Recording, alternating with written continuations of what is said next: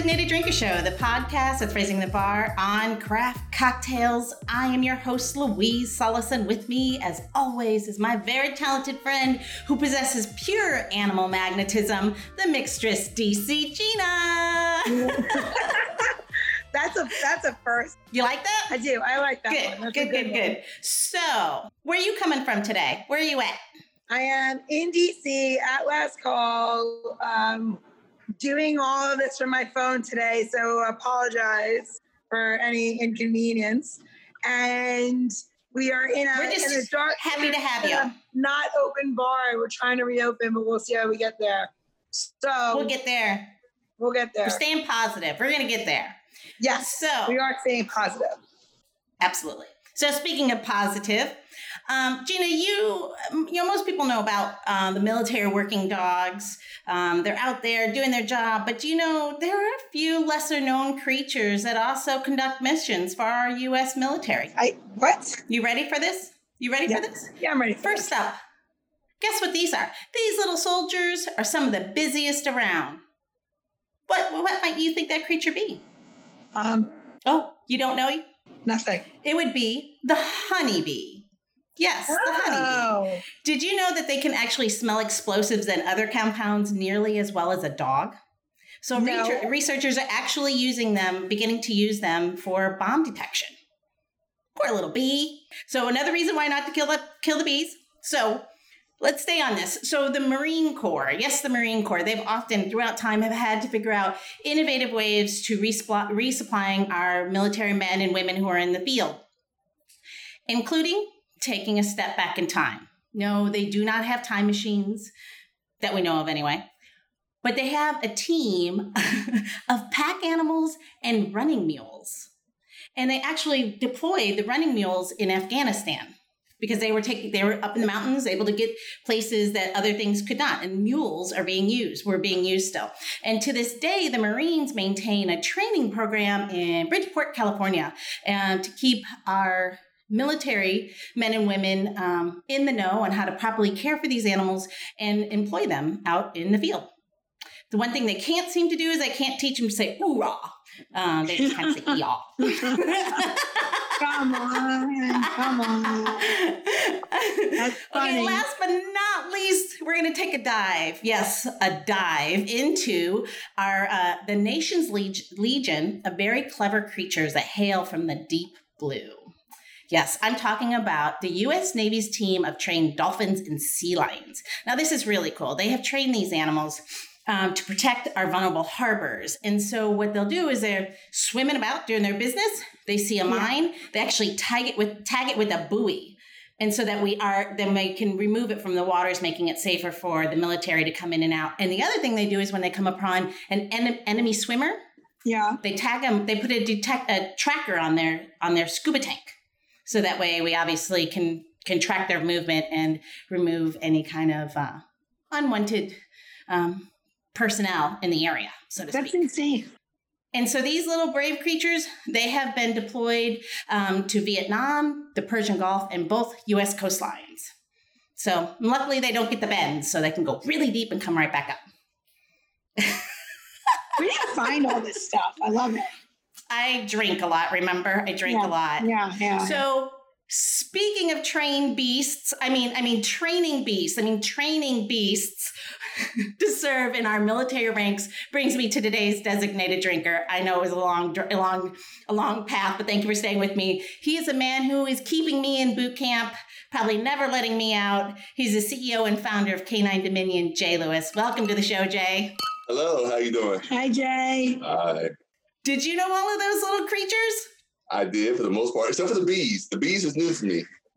Yeah, that's kind of... Actually, they say that the dolphins and sea lions are actually kind of being... they're moving away from that program because drones can do the same thing. Yeah. So, but they're not risking any lives that way. But I thought it was pretty damn cool. It is. In your... military experience, did you ever come across any of these other kind of animals?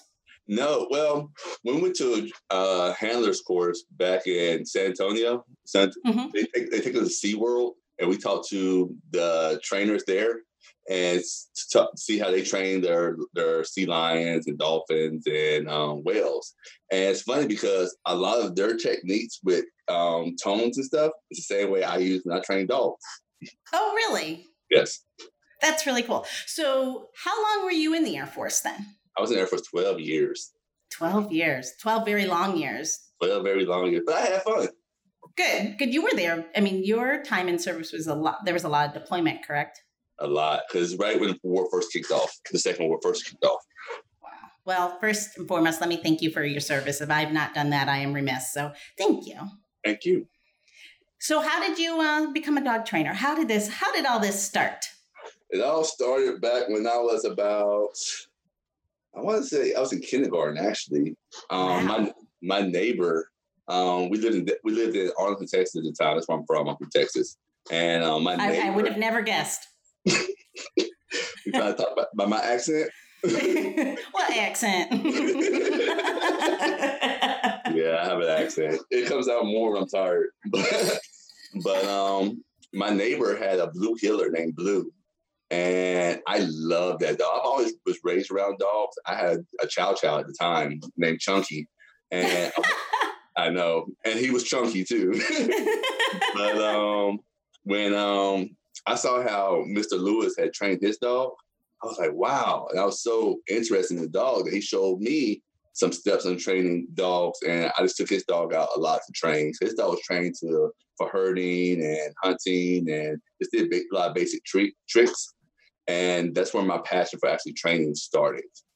That's crazy that you were that young and introduced. I think it's amazing, too, when people can identify those small moments, because I think as adults, sometimes we don't think much of what we're doing. And lo and behold, Mr. Lewis probably played a larger role in who you became and just finding that space, finding out that about yourself. And it's funny because, like, I was telling one of my friends about the same story. If you read the book, The Alchemist, everything comes full circle. So I had left dog training for a long period of time and ended up coming back to my first love. And despite having all these other types of jobs, my passion came back to me and I realized where it was. And here I am training dogs and I love it. That's awesome. But you started training in the Air Force, right? Do you start off we both know my husband was in the Air Force and I was like, it's not a canine cop. What is it called in the Air Force? Kind of the same thing. We're called military working dog handlers or trainers, or they sometimes call us canine cops or canine SF, because in the Air Force we call it security forces, which is SF. So we have a lot of names, but it's pretty much just canine. I think people call you a lot of things. Yeah, especially when you pull people over. Yeah. But so you were exposed to, so when you first go in, I mean, I don't know if everyone understands, when you first go in, you knew your job in the Air Force, correct? You went in, you had a job. But going in, did you know that dog handling was a path for you at that time or an available path for you? Well, I knew it was an available path. My recruiter actually told me about it before I even joined the Air Force. So with that, it's one of those, after I went through training and everything, I went through basic training in tech school. When I got to my first base down in Valdosta, Georgia, which I was part of the 820th. I hung out with a lot of the K-9 staff there. And they actually showed me, like, one of the trainers there was, his name was Sergeant Jacobs, excuse me. And he showed me a lot of things. Him, Joe Crow showed me a lot of things. Sergeant Branch, my mentor, Billy Harold, he showed me a lot of things. So that made me love it even more because I got to see the actual capabilities of dogs from the patrol side to the detection side, and it just made me want to do it more and more. So I put in the work and I went canine. That's awesome. So when you train military dogs, do they identify that they're like good at one thing, like, or do you train them through all of the things and then realize where their talents lie? So basically, we start with basic obedience because you gotta have basic obedience before you have anything else, right? I'm working on it. I'll be good, but from there they start doing like different tests to see how they are for detection. And then from there, we see where our numbers are, where the numbers are, to figure out, okay, do we need a explosive dog or do we need a bomb dog? And most of the time, we end up training more explosive dogs than narcotic dogs. What's an explosive dog? What do you mean by that? So it's trained to detect explosives. So what's the difference between a bomb dog then? Same thing. Oh, okay. Okay. So that's it bomb dog or explosive dog? That's what I was wondering. Are they the same thing? Yeah, same thing. So normally, like, I just say bomb dogs instead of explosive dogs because but it's the same thing. It's called EDD, and then you have narcotic dogs, it's NDD. And they're obviously, you know, the funny thing is I was coming back from the airport, I was at the airport coming back from St. Martin, and I had been on the beach for like 10 days and had my one bag that I just used every day. And then traveling back, of course, I used that bag, put all, you know, probably my souvenirs. Who knows what I put in there? But apparently a dog knew I had something in there. And it was this cute little beagle, and he was just walking around, and I got to the I was waiting for my luggage, and of course I'm like, yay, here comes the little dog. I'm so excited. He came over and he sat at my feet, and I was like, hi, little guy. I apparently had an orange in my bag, and I was completely unaware because it had been my beach bag all week. Uh-huh. And he detected the orange, and lady was really mean to me, and I was like, come on, lady, it was an orange. I get it. I signed the TSA paperwork that said I promise I don't have any fruits or vegetables on me, but it wasn't like it was, you know, a kilo of Coke. It was a damn orange. Breaking the law. Look at you. Such a rebel. I know. And I was on a warning list. I had to go through this other list. And like, it was funny, as we get through the line, they set me out to this other side, and they didn't fine me. They gave me a warning, and they threatened to give me a $600 fine, but they put me on a list. And if I were caught with anything again, within 6 years, I had like a 6-year window of time that I would immediately be fined and could be imprisoned. And I was like, oh my God.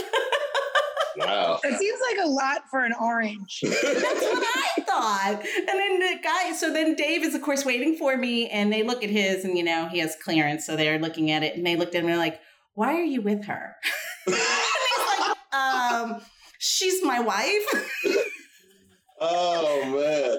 Yeah, they try to destroy my life and my marriage all over a damn navel orange. That must one powerful orange. It is, like, apparently. So how long have you had your dog training company? Canine Dominion, right? 3 years, yes. Canine Dominion. Oh, for 3 years? Mm-hmm. Wow. Well, what was your big transition? Did you have a big transition plan coming out of the Air Force, or what did that look like for you? Because I don't think people also understand how difficult it can really be transitioning out of one career, the military, into the private sector.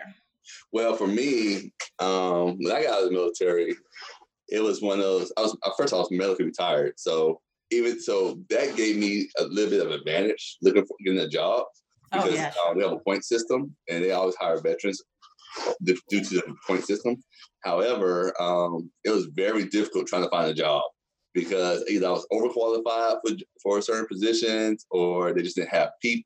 They need the people at the time, and for a while, I was like, okay, I'll just be a cop again.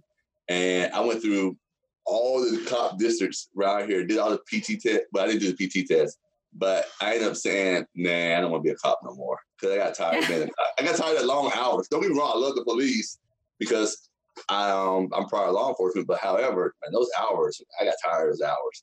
Yeah. So I ended up working for a shelter for a while. I'm a shelter for a little bit. And while I was there, I just got tired of seeing dogs get put down for small stuff. Yeah. So that's how I started my business. That's like amazing. Small training issues. It just annoyed the mess out of me. And the last one kind of broke my heart, to the point where I didn't want to be around any dogs, because it was so sad. And I dreaded coming to work. So I was like, yeah, I need to do something different. Yeah. You hear really sad stories about people going, oh, my dog would continuously chew, so I gave him back I took him to the shelter. And you're like, you what? Like, I guess to your point is that there's an awful lot you can do to save an animal, and lack of training shouldn't be the reason why it loses its life. Yes. Yes. And it's like, it's funny because a lot of people don't realize that the bad behaviors that your dog have is because of you. Like you fostered those bad behaviors. Shut up. Jay, I have that same problem with my kids. With kids. They do all of the things I didn't know I was doing and they mimicked me like a mirror. So I'm terrified of getting a dog because it's going to literally be the worst unruly dog in the world. Well, you know the thing about it, but the kids and dogs, I have kids also, but the training a kid and training a dog is not that much different. It's all about being consistent and being fair. So I know exactly what I need to do as soon as I'm going to get a dog, and then you're going to train my kids as well. We'll put them all together. And I'll be like, oh, yeah, like, can you sit? Great. They're still trainable, I think. They're only 5 and 6. I feel like I got something. That's pushing it. That's pushing it. I know. It's like a little bit of window. I heard. Oh, man. Yeah, that's do you know how many times I hear Jay go, I gave you all the tools. It's you now. I mean, I have to say, it's pretty impressive. Louise's dogs, and I know that the listeners are listening just like, you guys know each other, but Louise has some really amazingly obedient and trained dogs, which is cool. They are. I mean, like, I have friends that you go over their house and their dog is like, you know, I don't know, 75-pound giant sheepdog and jumps on you and pushes you right over, and you're like, is he ever going to stop doing that? And they're like, oh, he jumps, and you're like, I just fell, but okay. So the crazy thing is behavior. Yep. So when I first reached out for Jay, because I have a little dog, one of my little labs has got nervous energy, which Jay has taught me. At first I thought she was aggressive, but he's like, no, she's just nervous. Teach me new tools on how to handle that. But the funny thing is, I looked around. I'm like, no, I don't need you to teach me how to do this, or this. I just need you to teach me how to do this. And he's like, uh-huh.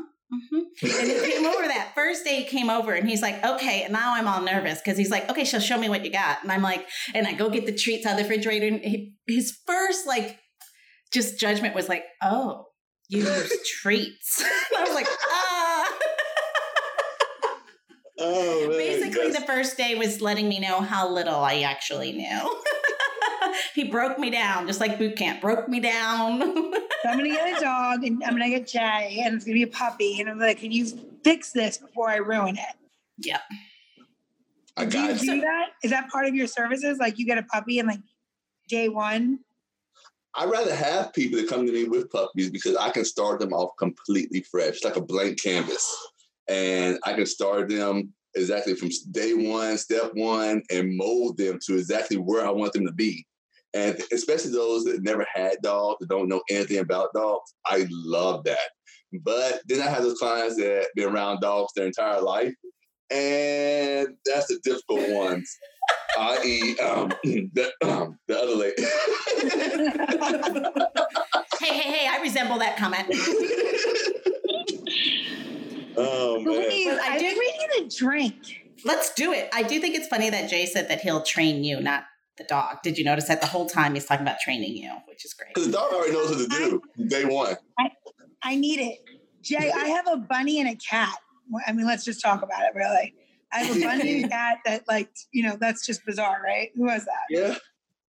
That's it's like a bunny and a cat walked into a bar. And I'm not sure how you the punchline yet, but I'll let everybody know when after the chronicles begin. Gotcha. Let's have that drink and maybe it'll be inspired. Well, speaking of being inspired, I was looking up cocktails that we, you know, were military based or had some sort of history or a name or something for this drink. And, you know, it's really funny. I've been bartending a long time, and my spouse says to me, he goes, why don't you do a kamikaze? I'm like, that's a shot. He goes, well, no, it's actually a cocktail. I'm like, it was a cocktail. So we are going to make today a kamikaze, which is real. Don't even say it's actually quite brilliant. No. So it is literally missing one ingredient to a cosmopolitan, right? So a cosmopolitan is vodka, Cointreau, lime, and cranberry juice. A kamikaze is vodka, Cointreau, and lime juice. Now, some people put roses. You went to like a bar and you asked for a shot, you're probably gonna get it with roses, lime juice. And if you like it a little bit sweet, you can add some simple syrup to it. But this drink is the easiest drink to make. I happen to love it frozen. You can shake it, serve it up, put it on the rocks, really any way that you like to drink it. It was actually made popular in the 1950s.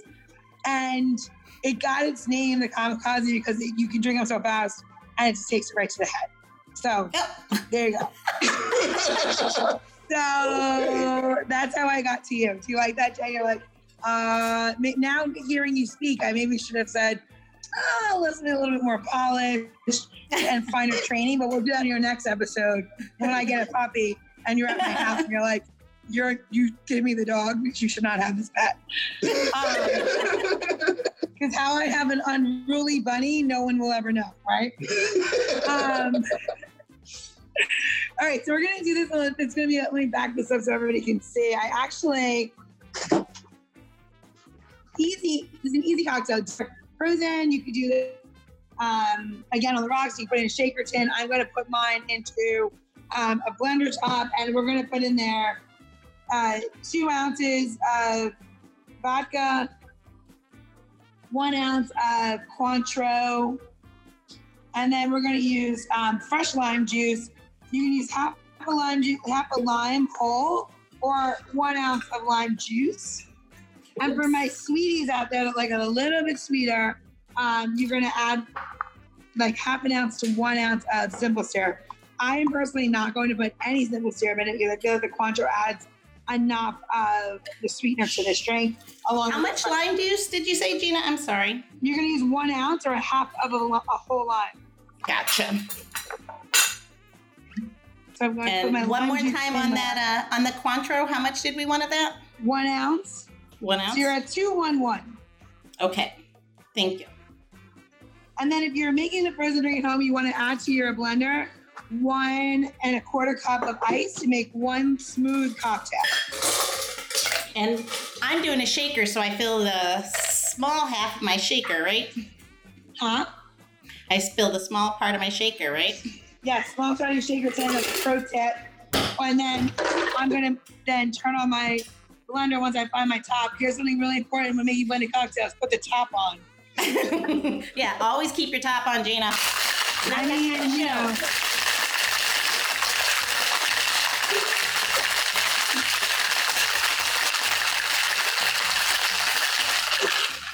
Nice and frosty. Okay, Gina, tell me how I can't get this off. So you gotta bang it on the side that has the space. Look at the top of it, that side, yep. Hit it really hard with your palm, and it'll come off. Aha!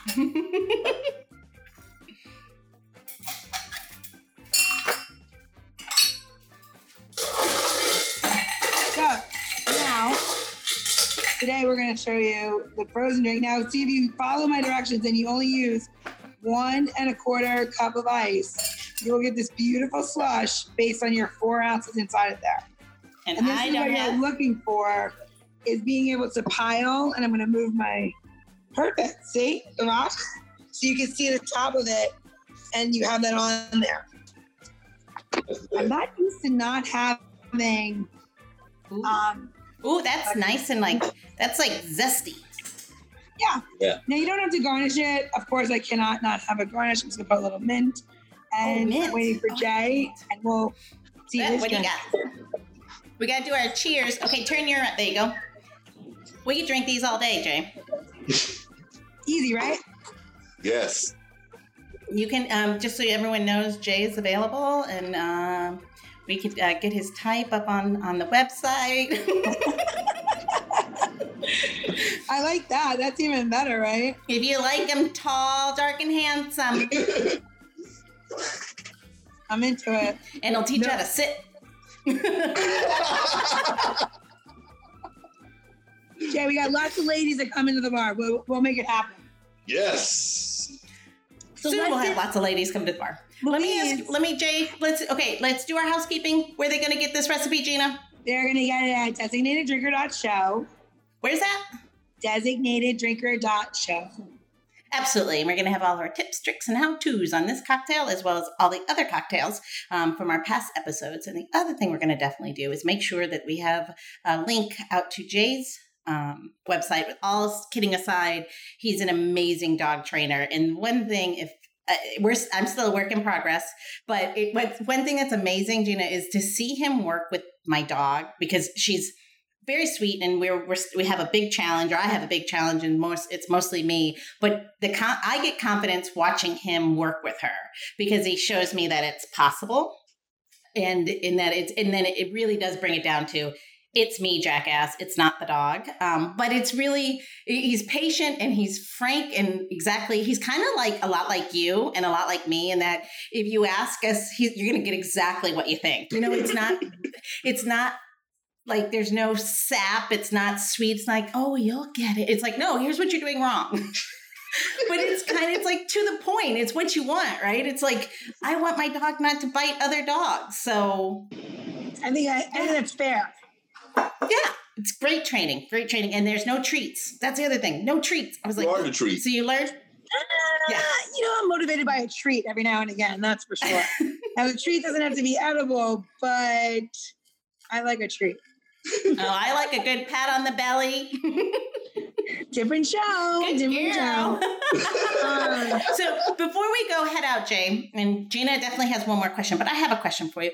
What is, for our listeners, is there one thing you can say about training that's like like something somebody is attainable, or something you can apply, whether it be just a mindset or a way just to help somebody who's maybe, stumbling around trying to figure out how the right way, again, might be thinking something's wrong with my dog. What is something, a takeaway somebody could have? That's one of the things when it comes to dogs in general, is just be the leader, be the boss of your dog. And I'm not saying be dominant, but show your dog structure, show your dog guidance, and show them what you can and can't do. Let them know they're doing something good. Let them know they're doing something bad, and be consistent. Those are the two things that's the key to all training: being a leader to your dog and being consistent. And if you're consistent, then the dog will continue to know what you expect from them and not wonder what's next. Interesting. You gonna apply that to the kids, Gina? They don't listen to me. It works for kids too.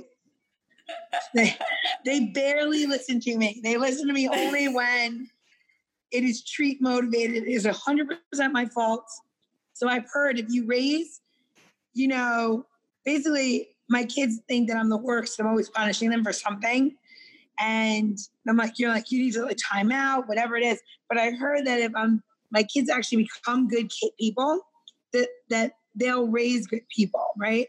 So that way I can spoil my grandchildren, and that'll be something else. So think of me as a grandmother is just another story. Anyway, my question is my turn. Stop it. All right, Jay, here's my question. Are you ready? Yes. Just going to stab you with a knife. Good morning. No, I'm not. I'm nervous to ask him the question, because I was thinking I was kind of coming up with a really cool animal, and I finally did. So in this day and age, everybody always identifies themselves with some sort of spirited animal, and they're like, I really identify myself with the wombat, because it is found in Australia, and it's both night and day, and it's a stealthy killer, and you wouldn't see it coming, right? If you had to be one spirited ingredient and you had to identify you, what would it be and why? And it could be spirit as in alcohol, or spirit as in garlic. Let's see. That's a good question.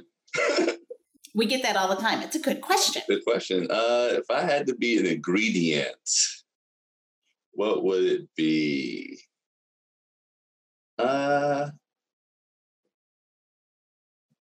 Maybe garlic.